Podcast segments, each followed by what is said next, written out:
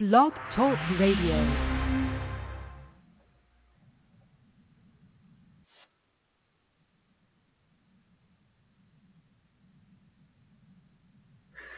Good evening, everybody. Welcome to ARMR Investing. I'm Brett Rosenthal. This is uh, a live look into a virtual hedge fund experience. So ran hedge funds for over a decade, been running personal capital, private capital for over 30 years, and I'm sharing with you the ARMR Investing way, which is basically taking day trading tools, swing trading tools, and investing techniques, putting them all together and creating a successful strategy. So I'm going to share it with you, and we're going to break it down tonight into um, kind of three distinct categories. We're going to go over the kind of the most important chart patterns of the week for us from last week. Then we're going to talk about what stocks to buy that are the things we've been buying in our portfolio. Maybe we're going to buy them next week. So these are thoughts of how we're going to be running our money. And then I'll share with you top stocks to watch that are like at the top of our whiteboard of companies we may want to invest in. So um, charts of the week, stocks to buy, stocks to watch, and this is all for somebody who um, you know is self-directing their own portfolio and wants to really get off the hamster wheel of the noise around you and just execute strategy that makes money and protects capital. That's what we're doing. All right. So um, I like to say it's a virtual hedge fund desk. This is how I run my own personal capital. You're the portfolio manager sitting down with me on a Sunday night, getting ready for the week ahead in the stock market. How are you going to invest in the stock market the week ahead? Or how are you going to protect capital? How are you going to manage risk? These are the things we're going to talk about. You're the portfolio manager. Take the information and make it your own. Figure out what your risk tolerance is, your goals are, and then execute from there. Okay?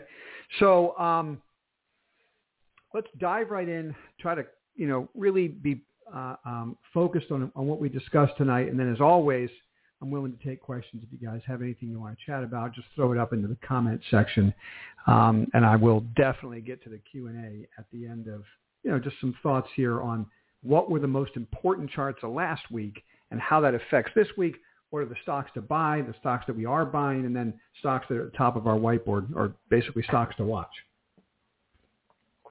So let's um, dive right in. As always, don't forget, you can subscribe to this YouTube channel right down here. You can also take a look at joining us on the desk every day. We're live like this all day, sharing information with Armor Insiders uh, and, and executing day trading, swing trading, and investing strategies. But let me just kind of give you some thoughts real quick on the difference between how somebody successfully runs money and and and um, maybe somebody who's new to the game, a little unsure. What are the things that trip them up? in, in my opinion, the biggest mistake that an individual investor makes is they, they fall in love with an idea, an investment idea, and they just throw it in the portfolio. Then they do research, then they do work, and when the stock goes down, they pretend they're long-term holders. Does that sound familiar? I can see you in the back right there. Yeah, you just looked away. I'm talking to you, right? You, you don't want to do that. You want to execute like a professional um, fund manager. And the way we execute is we take an idea, a kernel of an idea, something we want to invest in. We put it up on the whiteboard, whiteboard back there. Okay. We categorize it, figure out what group it's in, what sector it's in. Okay. Then what we do is we do our research, fundamental stuff, make sure it's a stock we want to own. So you like an idea, it goes on the whiteboard, not in the portfolio. That's step one. Then what we do is use day trading techniques to get on a new idea. So when we like the idea, we want to get long, we use day trading tools. I don't go to bed at night with a new position that's losing money. I put a position on using day trading tools that increases the probability of success investing. And if I'm making money at the end of the day, I have a decision to make. Do I book a profit, make it a day trade? Do I hold it overnight as a swing trade? It's still not an investment yet. Okay we, we switch over to swing trading algorithms. We say, okay, we got the day trade right. We're making money. Do we want to hold it overnight? Yes, the swing trade algo is giving us a confirmation, a, a, a buy trigger that says this is the right day. Okay? So now we're going to hold it overnight. And we're going to monitor that position closely the next 15 to 30 trading sessions with fairly tight stops. Okay? And we're going to use those stops and see if the position hits a stop, we book a small profit, it's a swing trade, or excels. And then it becomes an investment. It earns the right to be an investment. You never want to force your will on the market and say, this is an investment, this is a long-term hold. How do you know that? You, you don't know that. The position has to perform in a manner where it becomes a long-term hold because you're managing success, meaning you're making money in that position and you're moving your stops accordingly and you're booking profits at targets and you're trading around a core position that blossoms into an investment. Those are the stages you want to try to focus on. All right, so let's dive into the action last week. Fed meeting, you know, um, earnings announcements from the big seven tech companies, right? All of these things created a lot of volatility last week and one really bad day on Thursday, which was rescued by Friday. And so those of you following the ARMR report, ARMR investing for a while, know that we have a risk monitor, right? We risk monitor green, yellow, red. Simple, simple way to understand what the algorithms are telling us. We look at nine indexes and the treasury market, long-term bonds. When the nine equity indexes give us risk on at the same time within a 48-hour window, that's what turns us risk monitor green. We ride the wave as long as we can. We've been on that trade since June 1st. Nothing has changed after last week. Still risk monitor green. This means for our index only portfolio, which is an easy way to follow the strategy, when we get risk on green, we put all the money to work in those nine indexes, equally weighted.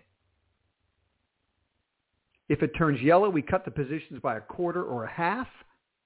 If it turns red, we go 100% cash. We wait for the next signal. So it's swing trading the indexes. Okay? So nothing's changed there. That's step one. Let's take a quick dive into what the markets looked like this week so we can understand why the risk monitor is still green. I spoke to some of you. If you're following, if, if you're following me on YouTube, you guys can go subscribe to that right now so you get the updates. Um, I shared this information with you on Friday morning. We talked about that ugly reversal day Thursday and what it might mean for today, uh, for the end of the week. So let's take a look what happened. This is the S&P. First of all, everyone likes to say how much it's up right now, but at the end of the day, it's just recently broken out above the high of when the Fed started raising rates. And now the Fed's close to close to the end of raising rates. So it's not hard from a big picture macro idea to understand why the market's starting to go up now. It digested all the rate hikes and now we're closer to, you know, a cessation of that increase in rate hikes. So the market's starting to break out. That's a simple way to understand the fundamentals of the market. On this desk, price action is all. So I don't really care, you know, I don't really care about explaining why something's happening. That's what most people like to do on Twitter. It's a total waste of time, right? Using a crystal ball and guessing where the market's going to go next is, is an absolute joke. It's just um, somebody who likes to hear themselves talk for a simple reason that the, the conversation is static and the market's dynamic. We don't know what's going to happen next. So price action is all. That's what we focus on on our desk. And so what happened was, yeah, fr- Thursday was a terrible day. That was a nasty inside-out reversal day. And then it had a real nice close Friday. So what I like to say to you all when it comes to the risk monitor is look at look at the weekly chart. Okay? So it's it's going to take a weekly close to, rev- to, to change the risk monitor color. The purpose of the risk monitor is not to trade ferociously, right? We bought the indexes uh, June 1st, and we've held them all the way through, and we're capturing some pretty solid upside in the last two months. And what we don't do is take one day and turn the picture, right? It'll take at least one week, maybe more, before we got risk monitor red right? So let's say yesterday the market cratered. It was two terrible down days. And instead of having a nice blue up bar here, we had a big down candle. All right, maybe the risk monitor would go yellow at that point. But in all honesty, if you look at the uptrend here. The market's in a pretty solid uptrend, and a pullback to the 50-day, the black line, or the 25-day would not be disastrous. It would be a normal, yeah, I think, normal pullback in a major uptrend. So risk monitor may change, but it didn't change uh, on on Friday because of the weekly charts. You can see the um, the Dow has a nice weekly breakout on an unbelievable chart pattern there. Um, small caps. These are some of the indexes we own. Okay. Um, NASDAQ 100 had a great close to the week. Equally weighted index had a great close to the week. That's a NASDAQ 100 equally weighted. Here's the S&P equally weighted. I was worried about this on Thursday. I thought we might have a double top, but it closed, you know, in a reasonable realm for the week. And then here's the value index, just now coming out of a bottoming wedge. So if you're honest with yourself and with me on this conversation right now, and you shut off all the noise around you of everybody trying to sound smart, and you just look at price, there's nothing that would tell you the market's not, market's not going higher from here. Nothing. So what we do is we use stops, right? And we just move the stops up as we go. At some point, we'll get stopped out, and I'll come on here and say, hey, it's risk monitor red, right? Or risk monitor yellow. But that didn't happen last week. So I raised cash Thursday, booking profits everywhere. I started putting that money back to work Friday into some of the same names, into some of the new names. In fact, some of the things I love to do is take positions that I that I bought right in a portfolio that have risen, consolidated, and are about to break out again and increase the size. So let's go now to stocks to to buy. Well, before I do that, let me just show you a couple charts that, that I would say give me give me pause. I don't want to sound too bullish on this call right now. Okay. So steady as she goes. Things look okay. No change to the risk monitor. Here are the things that would concern me for next week. So keep your eye on it. I call these um, stock charts that were important last week, and I'm going to be watching this week. Okay. So maybe you want to call it stocks in focus whatever you want to call it. Okay, this is the this is the uh, Treasury uh, market, long-term Treasury bonds. Something's not right about long-term Treasury bonds. It makes me very uncomfortable when the Nasdaq 100 does this, okay, and Treasury bonds do that. Some something's not right there, and and um, I, I really want to see long-term treasuries break the downtrend and start to join the rest of the market. Okay. So I don't need that for the market to keep going up. I think that people who draw an analogy to uh, bonds and stocks today are using static analysis from the last 50 years. Okay. They were doing the same thing, you know, in 2022 and they were totally wrong, right? Remember that was like 100% correlation as opposed to, you know, a balanced portfolio. So we went through a pandemic and a bizarre, um, um, bizarre decision makings from politicians and the Fed that led to extremes on one end, and now we're getting kind of back and um, the Fed's trying to get back to something more normal and so I don't think you can draw an immediate line from here to here and say, well, bonds are breaking down, so, the, so equities have to break down. I understand that. I've been doing this over 30 years. I get it. But I think that's missing the dynamic of the world we live in today. So if stops are hit, I'll raise cash and I'm going to watch treasuries. If they crater down here, then uh, it makes me more concerned and maybe I raise stops. But as long as treasuries stay above, you know, kind of in this white box in here, uh, it doesn't it doesn't make me too too concerned. Now let's go and look at junk bonds. Junk bonds tend to lead equities. So I really didn't like that HYG uh, um, breakdown, what it looked like a breakdown on Thursday, but it recovered Friday. So there's nothing really wrong with junk bonds. And quite frankly, that looks like an unbelievable bottoming wedge to me.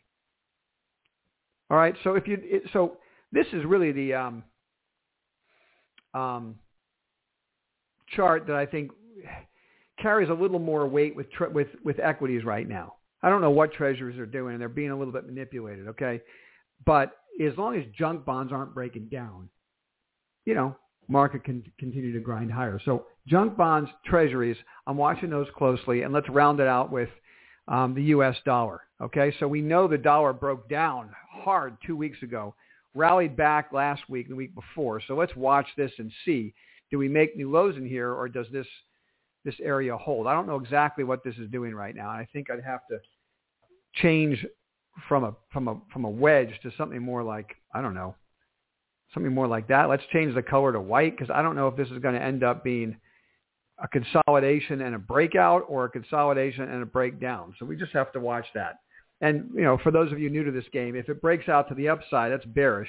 To the downside, that's bullish for equities. Okay?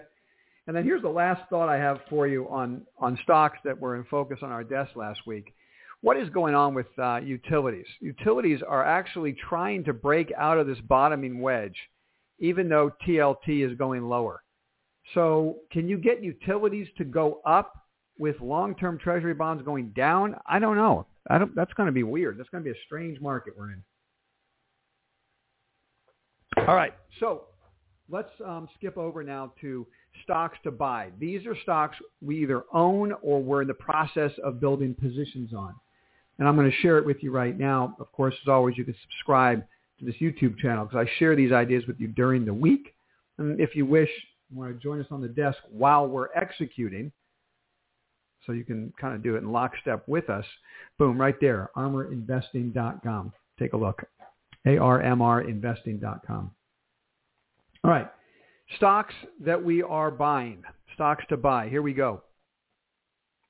I wanted to um, start with a um, list of some of our energy stocks. Okay, we bought energy down here. You know this because I've been sharing this with you. Tidewater down in here broke out, made a whole new pennant, and I could be increasing my position right in here on Tidewater. Okay, and the stops, just so you understand how we do this, that red bar is the stop. So we bought it in here. It blew out. It's consolidated. It made a new high. I can always add to that position. We're also past earnings announcements for something like FTI, right? We own FTI cheap down here. It blows out up to here and has this real, real kind of volatile sell off on earnings and then recover.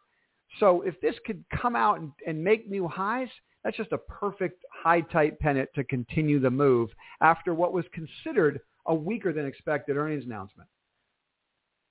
Okay, to go along with our energy play, you guys, you know, know that we're long uh, things like Diamond Offshore and Rig. I think Rig is going to announce earnings next week, so that'll be really interesting. I, you know, um, it's either going to blow this thing to the upside or, or we're going to be out of this trade. But um, I really like the drilling stocks. But to add to our energy theme, so you know we've been long these energy stocks. I'm sharing them with you on the YouTube channel during the week when we're acquiring them. Here's two other names to broaden out what we're doing.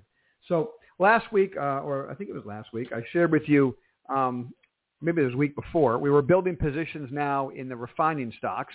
So we own Valero cheap, and it's just going straight up, right? We own DINO. Those are our two favorite um, uh, um, ref- oil refining uh, companies. We own them right down here, and they're breaking out. We're adding now energy shipping stocks. The shipping stocks. Here's a couple names. FRO, Frontline, just now breaking out. INSW, International Seaways just now breaking out. It doesn't get better than that chart. And look at the volume coming in as it's doing it. Look at the volume. Volume's down here. So the volume is spiking as it's breaking out. It's just what you want to see. Okay, moving on. Um, we are, you know, I think it's it would be a mistake to write off or say that you've missed semiconductors if you didn't get them down in here. It's just a whole nother pennant formation breakout, not even taking out the highs yet, totally uh, coming on with steam in here. This is an island reversal on the whole semi-index. So there's a couple ways to play this. I can buy my favorite names or I can buy triple the S&P and get growth stock type of returns on an index without any individual stock risk. I'll leave that up to you. SOXL you know, is is the way to do that. It's triple the uh, SOXX. So I get exposure to all the names and I get explosive growth if it works, right? So um, but you know, pressed my favorite semi names, Marvell, NVIDIA, obviously, and, and NVIDIA is a big part of SOXX. And I don't know what I'm going to do with this, but um, put this as a name, as a stock to watch. And I think we'll do some research on it next week. And that's going to be Intel. Intel is putting in a bottom. The earnings announcement was a was a, a little bit of a shock to the street. Big surprise there. And um, I'm not 100% sure I'd be buying it, but it's also a Dow stock. And I, I love this Dow. I love this Dow setup. This Dow looks like, you know, I want to get exposure to Dow stocks. That looks like it's an unbelievable pennant breakout. So is Intel a way to do that cheap? Maybe. You know, maybe. I mean, even IBM is going up, and that was such a yawner of an earnings announcement. It's hard to get enthusiastic, but there goes IBM. Okay. Um, I'm kind of jumping the gun, but I have a couple other Dow stocks I'm going to show you. I'm not buying IBM, but I'm looking at uh, Intel. But let's go back to stocks to buy, stocks that we're buying in our portfolio. One of my, you know, favorite things to do and kind of what we're doing in our portfolio is a barbell approach right now where we're long uh, um, commodities in a fairly significant way focused on energy. And on the other side, we're long innovative growth, which I love. That's where I've made all my money in the last 30 years, and that's where I'm going to focus. I trade commodity names, and I like to invest in in um, um, paradigmatic growth stories. Okay, AI is an example. All right. So um, one of my top favorite AI names we added on Friday, and that's uh, IoT Samsara. Okay, and I break down AI into three categories: the builders, the beneficiaries and the creators. The builders are like um, NVIDIA and, and AMD to a lesser extent and um, uh, Marvell, right? And the, the beneficiaries are companies like, for instance, we were adding to our Adobe position on Friday, okay? So we own Adobe cheap. It's running up here. And, and what's happening is their current business is being accelerated because of the AI revolution. So that's a beneficiary. And then we have companies in the portfolio that are just pure creators. They use AI to create a business model, and that's what Samsara is doing. Okay, so in a bull market, this is a sick chart pattern, and that's it came public back here, built a huge base, a high tight pennant off of a blowout earnings and number. Uh, I mean, if we're in the if we're in a real bull market, we're going to hit a phase where companies that came public in the last two years, we'll call them new issues, came public in the last two years. If we can find the right names, there will be some huge price performance. It's crazy alpha. If you can find the right new issues in a bull market, the market will, you know, first you get the magnificent seven that drive the whole market up and create alpha, and then they keep going up, but the alpha shifts to dynamic growth. And it's names like, I think, IoT, but other um, new issues that really um, that really start to accelerate. Here's a name that I want to add back to my portfolio. This is another kind of new issue. Came public back here. Big sell-off. Braze is the symbol. Uh, B-R-Z-E. Braze is the name. And I think that's uh, a name I want to get back on as well. Um, to round it out, my you know my three favorite, and this is not an exaggeration, innovative growth stocks, our trade desk. We're on Okay, so we bought it cheap. We traded it out, um, some of it up here and the rest when it hit the stop. When it goes back above the stop, bought the position back. Okay, so we're long um, trade desk, or we traded it around the core. There's different ways to do that. You can book some profits up here and then buy back the position. You could book the whole thing. That depends on how aggressive you are as a trader. Right, so when I spoke before about the three stages of you know professionally run capital of how to build an equity portfolio for someone doing it themselves. What you want to do, it's only four steps, right? You're, you're going to start with the whiteboard and do your research. But once you've done that, there's three distinct steps to getting on an investment. It starts with a day trading tool, the swing trading tool, or, you know, uh, um, algorithm confirms the day trading setup. You start making money, you manage the risk, and if you get past a certain point, now you're managing success. You go back, you change from managing risk to managing success. And once you're doing that, you're on an investment. and you can trade around the core. You can use a 50-day moving average stop, let's say, and book some profits, you know, up in, you know, up in here when it gets a little bit ahead of itself, and you hold that core either to the uptrend or to the 50-day, which is the black line. Okay. So anyway, back on um, Trade Desk, MGNI, um, and uh, and IAS. I can't go into. I don't have the time to do this again today. If you've been watching this channel, again, subscribe to the channel on YouTube and you'll get these updates. Um, but I'm a big fan of um, those three companies. And I, quite frankly, I'd love to get um, DoubleVerify into the portfolio. And, and it's making a high pennant. I don't know if I'm going to get that one, but those would be the four stocks in my favorite uh, group. And now let's round it out with um, stocks to watch, and then I'll get to any of your questions. So feel free to set up um, you know, fill out the uh, comment section with your questions, and we'll go over any stock you want. What I'm going to share with you now are stocks that are top of my whiteboard, the, watch list. Right? These are things that I, I I'm going to, you know, depending on how the market unfolds next week, they may find themselves in my portfolio as an investment. Okay, so let's just rattle off some quick names in here. Pacific Bioscience is at the top of my list, and it's held up really well in a tough market last week. I mean, it's just making a nice double bottom set up on the 50. Looks like it's about to break out. It can't do it without me. I love the story. Okay, and um, I may be back in here, which is ARK Genomic, which covers a lot of those types of stocks. Okay, now we were talking about the Dow, and so how do we get on the Dow? I can buy the Dow itself, or I can try to find the best looking charts inside the Dow. I already talked about Intel, and that's something we got to focus on, do some research on. I'm not sure I'm buying it yet. But I really want to get on Deere. I think Deere is a no-brainer. This is like, I mean, what a chart pattern setting up for Deere. I should have been on it down in here, and I missed that entry, and it, it ran up and it's pulling back. So if I can get on Deere, I will.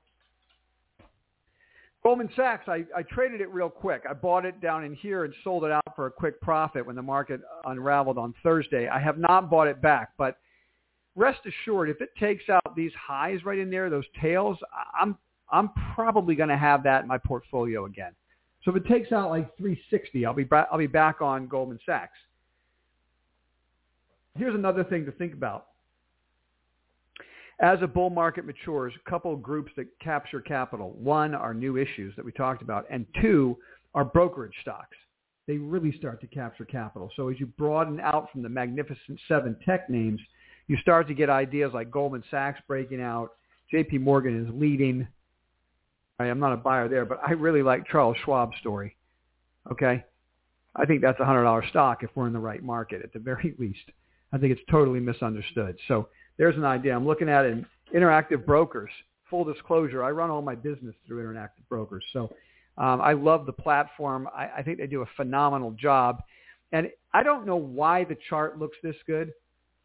I'll be honest with you. I don't know why the chart looks that good. I, that's a five-wave pattern that I've made a lot of money on in my career. That pattern. I don't find it very often. The time that I times I found it, and I shared this with you probably before. You've heard me say this before.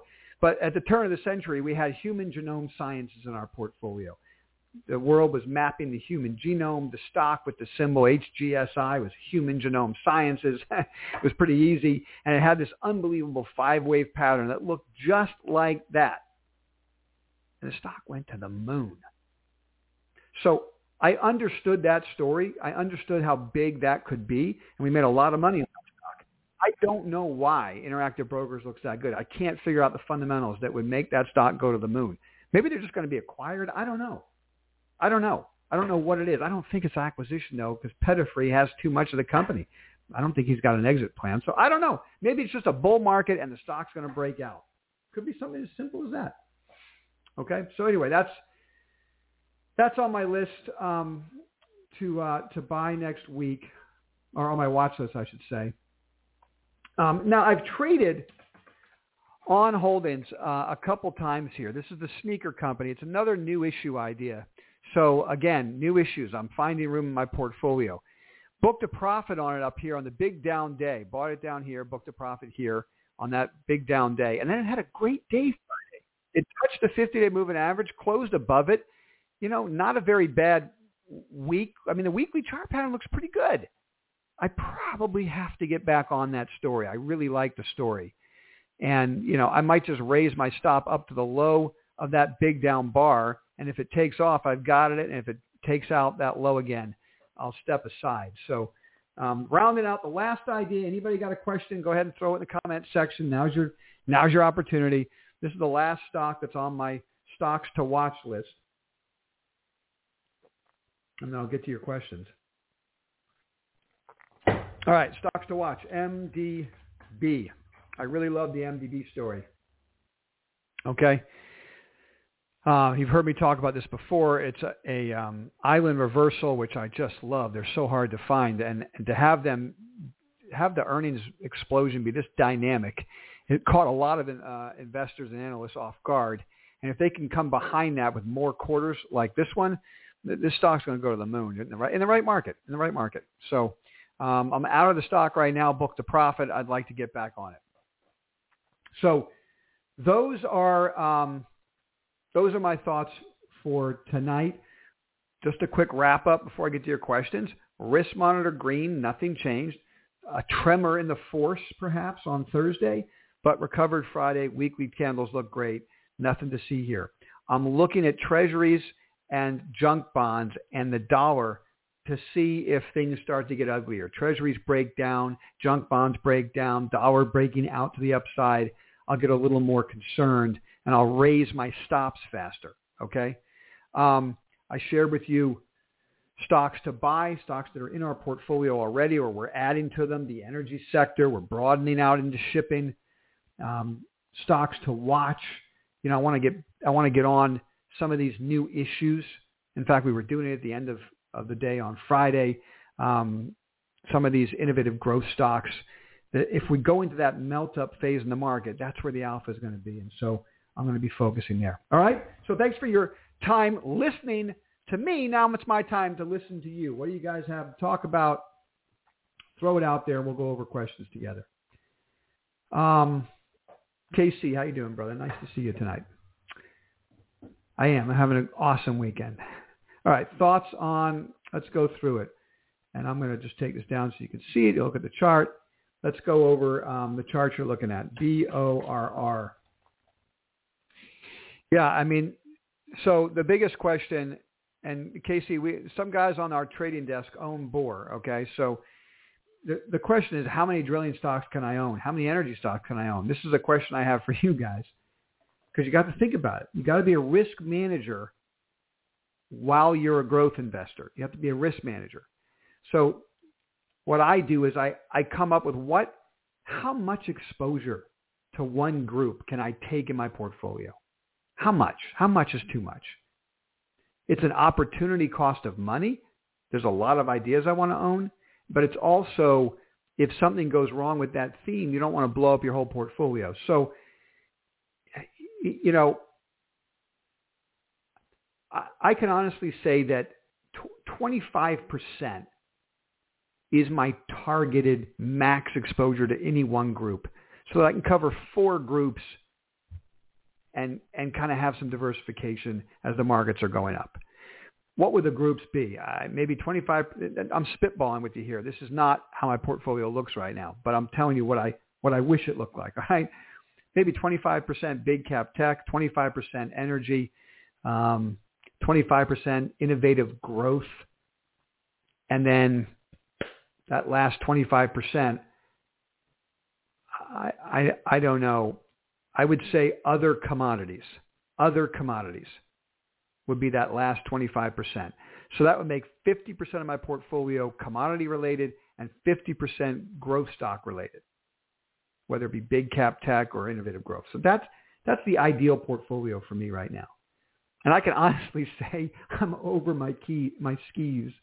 You know, I am way over my board. I'm a snowboarder. I'm way over my board in um, in energy right now, KC. So I can't take any more. But boring looks great. I mean, the, the energy stocks just there's so many unbelievable chart patterns breaking out, and and I'll tell you what's most important to me. You've had a couple of energy earnings announcements come out that were less than expected. So energy results worse than expected, and the stocks had one down day or one down hour and closed higher at the end of the day or closed higher at the end of the week. So they're just, the, the earnings issues, nobody cares. Money's flowing into energy because of the unbelievable, if I were to give you an opinion of why in one sentence, the unbelievable idiocy of ESG over the last five years, 10 years, has led to a situation, right, where obviously uh, um, it's led to a Don Quixote situation, right? The windmills aren't going to do it. They're not, they, forget about the bridge not being too far. The, the bridge isn't even built. And we need energy. And there's just such a lack of production because of the insanity of politicians around the world. Um, uh, and, so it's created this opportunity. And if we're in a bull market, which we are at the moment, money's flooding into that opportunity. That's that's the way to look at what's going on in energy to me. But I I love that idea. So um, uh, go get it. Um, I I uh, I O N Q. Is this the quantum computing idea? Oh yeah. Yeah. So it was a SPAC. It got de-SPACed and all the other SPAC ridiculousness. And now it's starting to come out as a quantum computing idea. I'm too late to the party. I see what you're on. Um, I, I, generally have an issue. Um,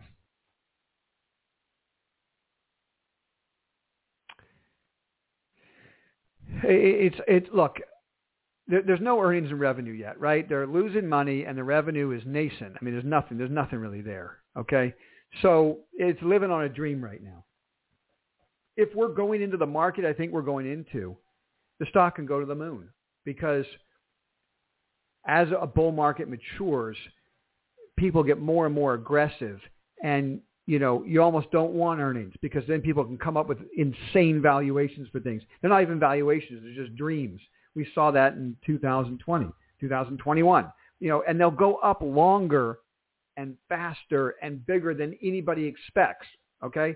So don't let me get you off it. It's just not a name that, that makes it to my list. I, I try to have like a hard deck of where I'm, what I'm willing to invest in. And I need a certain market cap. I need a certain amount of revenue growth. I don't mind if they're losing money, but I need to see some real revenue growth in there so that I know it's a real a real company and not just a total dreamer. You know, I did I did work on the company really a few years ago. So I haven't done it recently, but um, and maybe I will, Casey, because I respect um, what you bring to the table. So maybe it's something to look at. MCHP is just such an animal. Um, look at the weekly chart of MCHP. I mean, it's a perfect cup and handle. You're looking at an O'Neill chart now. This is a weekly chart using the IBD, which is the Market Smith. Um, and so there's the cup, there's the handle on a weekly level, and it looks like it's going to skyrocket. Um, I, I love the idea. My question only is, will it go up more than the index itself? Will microchip go up more than the index itself? If I think the index is going to go up more, I'd rather own the index. And quite frankly, if I want to be aggressive, I'd rather own triple the index. So now I have no individual stock risk. I'm just trying to get on the explosive growth going on in semiconductors. So that's where my head is. And I debate this every every day with ARMR Insiders live on the desk, just like this. And I guess it's just preference. At the end of the day, I think Marvell has a unique story. So I buy Marvell, okay? That's my investment. But for a swing trade, for instance, I'd rather be in triple the semis and, and not have any overnight, excuse me, not have any individual stock risk. But microchip looks fantastic. I, I, there, there's just so many of them, Casey, uh, in the semi space. It's almost like the energy space. I can't get them all. All right, what else you got for me? Dash. Um, look, I haven't done the research on Dash, and certainly they got some pretty massive, you know, revenues. So, you know, maybe maybe there's something going on on Dash. I'm an Uber guy, you know. I'm an Uber guy. I just I think at the end of the day, Uber is eating everybody's lunch in this business, pun, pun intended. Um, there's such unbelievable synergy inside of Uber. they've just locked it up to me, and I just I own Uber, and I don't I don't need anything else. But the chart of Dash looks pretty good. AXNX. I don't know this story. Um, so I'll have to do some research on this one. Boy, the chart looks sick. You always bring good, good charts to the table, and you always make me uh, pull out a pen and paper and start writing some things down. So uh, I appreciate uh, appreciate that. AXNX. I'm going to do some work on this week um, with ARMR Insiders. So thanks for that. Deb, how are you? Nice to see you. Thanks for joining. Um, do you think MP is a, a, a buy more? Uh, yeah, so MP is one of my favorite uh, drilling companies. Okay, and um, I'm sorry, HP, not MP, HP. It's one of my favorite drilling companies. Let's see if we can it up a little quicker here. Yeah. So as Deb knows, we were um, sharing with you right in here, we were getting long uh, H, uh, HP, Helmerich and Payne. This is a land drilling company. So the dynamics are, without a doubt, the fundamentals are without a doubt more attractive in the offshore drilling space right now. But I just couldn't help myself. We, we own the offshore drillers. I just had to buy HP down there using the strategy I've laid out for you today, which is start with a day trade using day trading algorithms and techniques to get long the asset correctly and have it be up at the end of the day. I only want to go to sleep on profits. If I'm not making money, I'm out and I'll, I'll rethink it. Then we shifted over that day, said we're making money. What's the algo have uh, uh, say uh, for our swing strategy? And it's telling us to get long. So it's confirming it. We're going to hold it overnight. Now we're making money. So we've raised our stop. And HP is rapidly becoming an investment for me. You know, um, they had earnings announcement last week. It wasn't the greatest announcement. They still have a lot to work out. Stock's going up. I love when I hear an earnings announcement that, quote, misses the street expectations and the stock goes up anyway. I mean, it's like a gift. It's like you're on to something. It, it, you don't have to worry about, it's not about the earnings story. It's, it's the start of a new upcycle in energy and money's coming in. Oh, those are my favorite places to put capital. So would I buy it? Would I buy more up here? Um, look, I, I, said to you earlier that I buy more um, Tidewater, for instance. Okay, the reason is there's a pennant right here and a very definable area where I would stop my loss. If it reverses and breaks down, I'll be out, or at least I'll be out of a portion, right? I'm going to trade around the core of this position. So my stop is right in here. So if I can go back to the beginning of July, I have a almost a 30 day, you know, not 30, but you know, I mean, almost a month long consolidation and it breaks out again. I could buy more and raise my stop to the low of the consolidation, Deb. Okay. That's, that's the risk management or managing success mode of how I, uh, I would say the ARMR investing way. Same thing for FTI, right? It's been making a base for the last month. Now it's trying to come out. Same thing for, I don't know, let's look at Schlumberger. Look at Schlumberger, right? Making a base in here. So if it takes out these highs, I can own more and raise my stop. So can I do it? I ask you, Deb, look at the chart. Can I go pay, pay up for HP right now? Where's my stop? My stop's down here. I can't go pay up here. This is just reaching for something running. There's no consolidation over a month that gives me confidence in the right stop location. So I wouldn't add to it, but I'm certainly holding it. There's no reason for me to sell it. It hasn't even, I mean, it, it, it's, it's performing better than even I ex- expected when I was buying it, to be honest with you. So I'm not a seller here. My stop is down there at the 200-day moving average. And this blue line is actually the 14-day moving average. So um, that's the most aggressive moving average I use. So I'm, I'm not I'm not selling that here. Amanda, nice to see you. Thanks for joining. Triple Qs. Your question, what is your question on the triple Qs? That's that's what I would like to ask you. What is the question on the triple Qs? Am I a buyer up here? I'm not a buyer of the triple Qs up here. I'd rather dive into the Qs, the top seven names, and find the patterns that look most attractive to me. I, I think you got to you got to look at Google and say that looks phenomenal. You know, you could buy it up here with the stop of these the low of these three days right here. So this is the earnings announcement gap up. There's your stop. If it takes out that that that low, you don't want to be in there for the gap closure. But if it takes off in here, there's a lot of upside in Google, right? I think um, Microsoft, not so much. I don't like that pattern. Okay. Um, I think NVIDIA, I, I like that pattern a lot. I'd rather buy NVIDIA. Um, what does Amazon look like? I don't know about Amazon. That's a good question on Amazon. I like the pattern here. We made money on Amazon. We, we bought it cheap and booked a, booked a profit the concern has to be the Microsoft earnings announcement where it looked like their cloud revenue was less than the street expected. If that is true for Amazon, Amazon's got a bigger problem than Microsoft. So I don't I don't I don't know if I'd buy that into earnings, but um, you know, we owned Meta for a lot of this run here. We booked a profit right in there, and you know then they blew out earnings.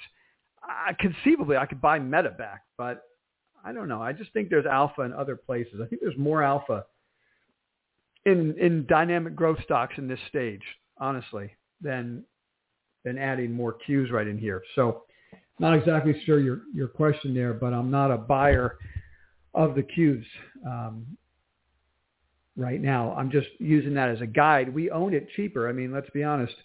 We own Qs um, back in back in here. This is when the risk monitor went green. So according to uh, how we run capital, when the risk monitor goes green, we put capital to work in the in the nine indexes. So on the first of June, we got long the Qs, and they're just you know continuing to grind higher, and it looks great to me. Hey Doc, how are you? Nice to see you, man. What do you got for me? Ooh, those are two really good questions two really good questions. And um, so it, it, takes me back to UUP. If if the dollar's breaking down, then what we've been talking about on our desk, um, Mo, is we, have been talking about um, the emerging markets, right? So EEM looks really good, and I think I shared this with you guys last week. The emerging markets look really, really good. There, there's your buy zone, you know, and it, and it closed right at the highs of that zone. So emerging markets look great all the QE that's coming into the market is coming from, you know, um, China. So look at what's going on with China. I mean, theoretically, let's say we want to put money where there's QE and take money from where there's no QE. Uh, you'd be wanting to put money right now in China. You know, India is already leading. So this gets to your question on Brazil. I think EWZ looks great, right? It's it's trying to come out in here along with the other the other um, and I'm going to get to your question on, of course, Petrobras because it's so much of of Brazil. So there's Brazil breaking out, right? Breaking the downtrend right in here.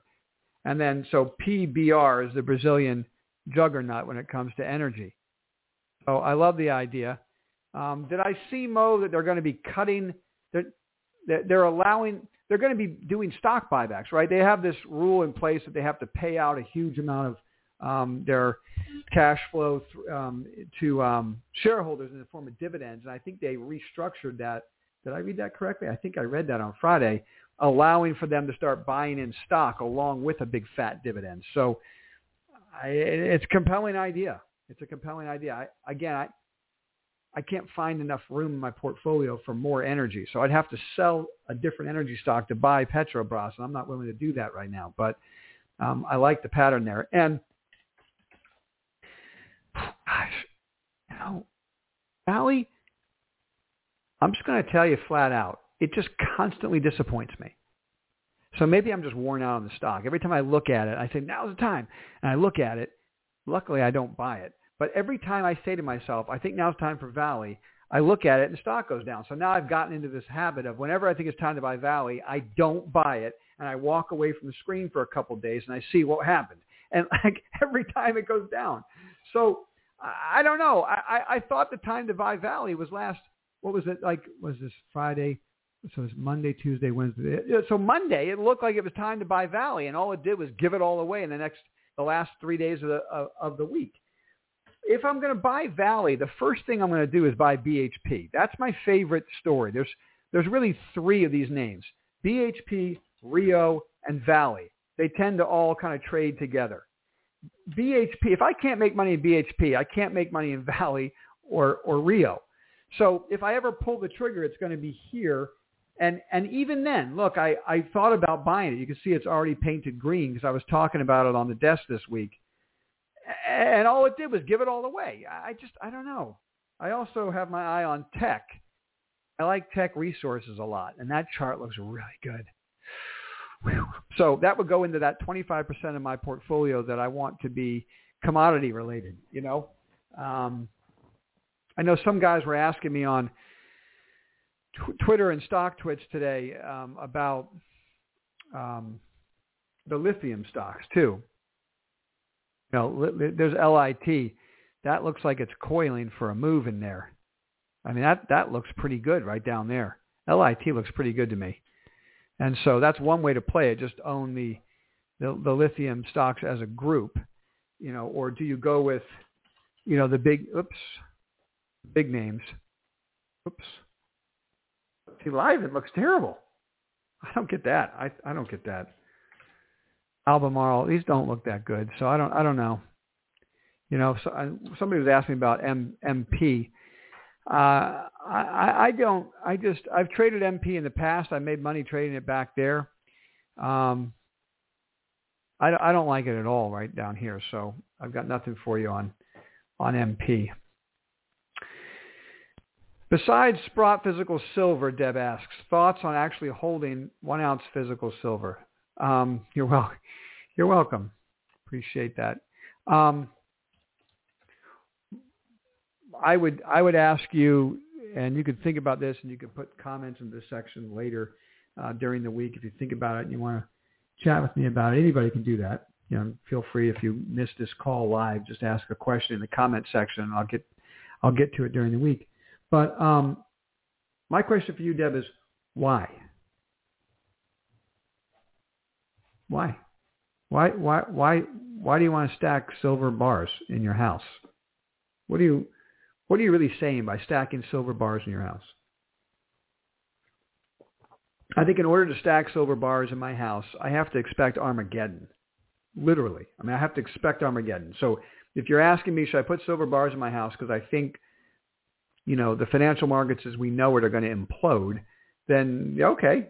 I mean, you know, I got some gold coins. I got some gold coins. I've had them for a long time. But um, I, I, I, I like Sprott Physical Silver. And, you know, if you hold it for a year, you can redeem it for silver. They'll deliver silver to any bank you want, to any to a house and a vault if you want theoretically. I mean, I've never seen them do it. I've never seen anybody ask for it. But theoretically, if you hold it for a year, you can then demand delivery of the silver. So I don't know. I I like to be able to. I like to be more liquid, Deb. Not to mention that you can get screwed by market makers trying to buy physical. You know, they'll have some pretty fat premiums in there. So if you're going to buy physical, you got to find the right dealer who's not totally killing you on the spread.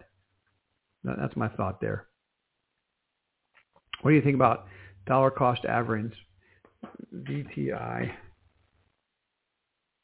total stock market ETF, and VOO? All right. Well, um, a monthly basis, long term, I've got no interest in that. No interest in that. I don't ever dollar cost average anything. I don't just do that for a reason to do it. I just don't. I don't do that. Um, I'm too much of a active portfolio manager to to do something that passive. I feel like I'm at the whim of the market, and I don't like that at all. Like, why would I pay up for the S and P right in here? Why would I do that?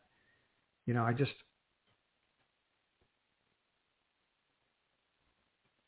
I, I'd rather do it like so. First of all, you're talking to a guy I, I ran hedge funds. I've been running private capital 30 years. I, I've been running my own money. What I love to do and get up in the morning and what do I do, Deb? Research. I want to find the next big stock. That's what gets me up in the morning. That's what excites me. I want to day trade. I day trade the indexes. We're on an unbelievable tear in the last two months. I'm gonna, I'm, I'm right now. This, this right here, right in here is the first edition of the ARMR day trading playbook I'm putting together. As we're just making money literally. We're we're not trading every day. We don't day trade. We smart trade. All we do is trade the S&P. and We trade triple the S&P, right? So the way I run my personal portfolio, I have three distinct categories of investment. I have 30% earmarked for day trading the S&P only, 30% swing trade, 30% invest. I invest in dynamic growth stocks. I swing trade commodity names. Okay. And I'm going to share with ARMR Insiders this, this playbook when I'm done. There's just so many ways the market can behave every day. If you think about it, it's not, it's not, it's not a concept too hard to, to, to grasp. It's like a football game. There, there's just so many plays from the line of scrimmage. Forget about, forget about the trick plays. There's just so many plays from the line of scrimmage. It's either a passing play or a running play, right? It's off tackle. It's a draw. I mean, there's just so many things. There's a post pattern. It's crossing route. There's just so many things you can do. It's the same for the stock market, the way it's going to trade every day. The market opens flat, it opens up, gap up, or it opens gap down. And from that open, there are plays that we identify that make money at a high probability of the time, and the rest of the time we don't trade. So the key is to figure out what days to get long the market, and we use triple the index, so we really max out those days, and what days to avoid completely. So I digress right now, but this is what is the lifeblood that gets me up in the morning. And when you say to me, should we dollar cost average VOO, I've just fallen asleep. I mean, you know, all of a sudden narcolepsy. I, I just I can't even keep my eyes open when you ask me that question. so maybe it's valuable to some people, you know, but dollar cost averaging doesn't make any sense to me. Certainly not at the end of every month. Like why would I just pay up for the like for the market? I mean, I, if I was to do it, and I would never do it, but let's pretend I was to do it, I would I would buy right and I'd be making money. Uh, so let's let's first of all, I would buy right and be making money. So I would get long. What did I say tonight? There's three stages to investing, and I'd start with a day trade. The day trade makes money. So now I'm in VOO and I've made money for the day. I look at the swing trading algorithm. It says, yes, this is a time to try to swing trade. So I hold it overnight. Then it starts going up. Great. Now I'm making money in the position and I can manage success and you say to me, okay, every month I want to put more money in the market, I'd say, okay, leave it in the money market fund. And when the market comes down to a major moving average and you get another risk on entry point using a, a swing strategy algorithm, put more money to work. That's how I would do it. I would do it on weakness in an uptrend.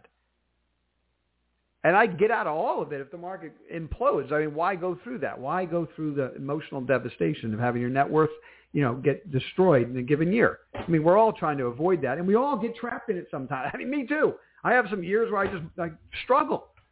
It happens. But I'm just saying, to answer your question, that's how I would do it. I would get on a, a day trade that works, swing trade, yep, start making money. And then when I say trade around the core, that's kind of what I mean. You don't want to sell any so you're not going to sell any at targets, but you would only buy after the pullback to the key uptrend, and then you would add more, and then it would take off. So you might be dollar cost averaging every three months instead of every month in a big uptrend. It runs, then it pulls back for a month, and you add to it, and it runs. That's that's more interesting to me than than your than what what you asked me there. Um, hey, David, how are you, man? Nice to see you. How do you feel about uh, GNTX. That looks good. Let's go look at some charts that you're bringing to our table here.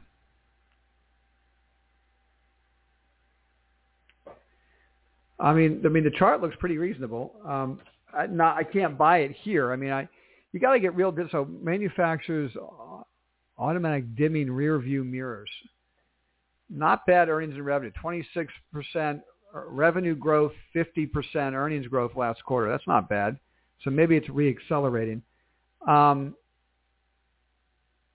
not, nothing wrong with that pattern, but uh, you know, but obviously, if we go over again, David, the ARMR investing way. So we start with the right day trade in, in, an, in an asset that could give us a swing trading entry point. Okay. So if we're honest with ourselves, we know that there's no swing trading entry point up here. Okay. This is already taken off. The entry point, and I'm not running the algo right now, but somewhere in here, the algo is going to give us a risk on entry point. That, that down, down in, trying to get a, whoops. Down in here is where we should have been buying the stock, right? And now it's taken off. So you want to try to buy assets down. You want to invest when you're on or near the 250-day moving average. And I use an algorithm for my entry points, okay? And you don't want to put money to work when the stock is about four standard deviations above. That's what this line is, four standard deviations above the um, standard 200-day moving average, right? So an institution doesn't pay up here. The institution's buying the moving average, and that's how you have to behave right? So put it on the watch list, watch it, and either the moving averages come up to it or it pulls back, and then you get a whole other entry point. Um, Beezer, don't ask me about a home stock, please. What am I going to do with that, brother? I can't believe these stocks are going to the moon. I've totally missed housing. I've totally missed it. Just I just did not understand the dynamics at all. And um, you know, thank God I'm not short. I just don't get it. I told I hey, mea culpa, mea culpa. I had no idea that the that the, the housing stocks would go ballistic in a market where interest rates are going up dramatically. So getting a mortgage on a house is in, incredibly difficult. Like I totally misunderstood the dynamics of the housing business, and I certainly can't go after it now. So that's going to happen without me. Ooh. Brazilian company provides financial that's interesting. That chart looks pretty compelling. And look at the earnings revenue growth. Okay, I'm going to write that one down. We're going to have to do a little work on that. S-T-N-E. Look at the earnings growth. I mean, almost 400% earnings growth and 23% revenue growth, 53%, 72%. So revenues are growing, earnings are growing, stocks on its uh, behind. And, and we've already talked about how we like Brazilian companies. So there's a winner right there. That's something to do some work on. I, I like that idea a lot. I just wrote that one down. Oh, thanks a lot for that, Mo. Yeah, um, I was asking you that before. They just announced. So they pay 20%. They pay over 20% dividend. The board approved uh, at least 40% of free cash flow for dividends. Let's talk about stimulus package. Yeah, I, and I, I'm pretty sure I saw that their that, that their board approved the buyback program. So it looks pretty good. All right, let's um, round out on um, Festeroso, man. Nice to see you, brother. It's uh, 8 o'clock, and I got a little girl wants to uh, sit down and chat with me as we hook a rug together. So I'm going to go spend some time with my daughter. But um, let's just uh, leave on this note. We, we have to we have to talk cannabis before we leave. That's just um, always um, you know uh, uh, an idea we like to discuss. You know, I, I thought it was going to be a huge investing opportunity, and just the government's just botched it to such an unbelievable degree. I don't know what it is now. So do I have an interest in buying um, Tilray? Uh, totally, I don't. I mean, I totally don't. Uh, twenty percent, twenty percent revenue growth though is interesting. It is interesting. So I'm, I'm going to tell you this, Festro. So I am going to. What, and what, what's your first name? Festeroso. Um, I am going to do some research next week because I know there's a bunch of guys on our desk who, who are ARMR insiders who want to, um, who are interested in this idea, and, and I'm interested in cannabis too. You know, uh, we've just had to avoid this entire collapse, and which we've been doing. So I'm just seeing. I, I look, we made a lot of money on cannabis, and then we went to cash as it started to unravel, and we haven't been back since. So I'm waiting for an excuse. Honestly, I think it may just be the U.S. government reschedules. Stocks are all up 100% that day, and I'm buying because they're going to go to the moon. I, I don't know. But how did Tilray grow its revenue 20%? That's something we're going to have to go take a peek at. Sequential revenue growth was a pretty big jump too. So I'm going to I'm to listen to that conference call and I'll get back to you uh, next week. So, ladies and gentlemen, I appreciate as always your time with me. Go ahead and subscribe to this YouTube channel. Don't forget to share the channel with your friends. Um, if you'd like to join us on the desk live as we're actually executing, we would love to have you right there, armrinvesting.com, A-R-M-R investing.com. Check it out, see if you want to join us.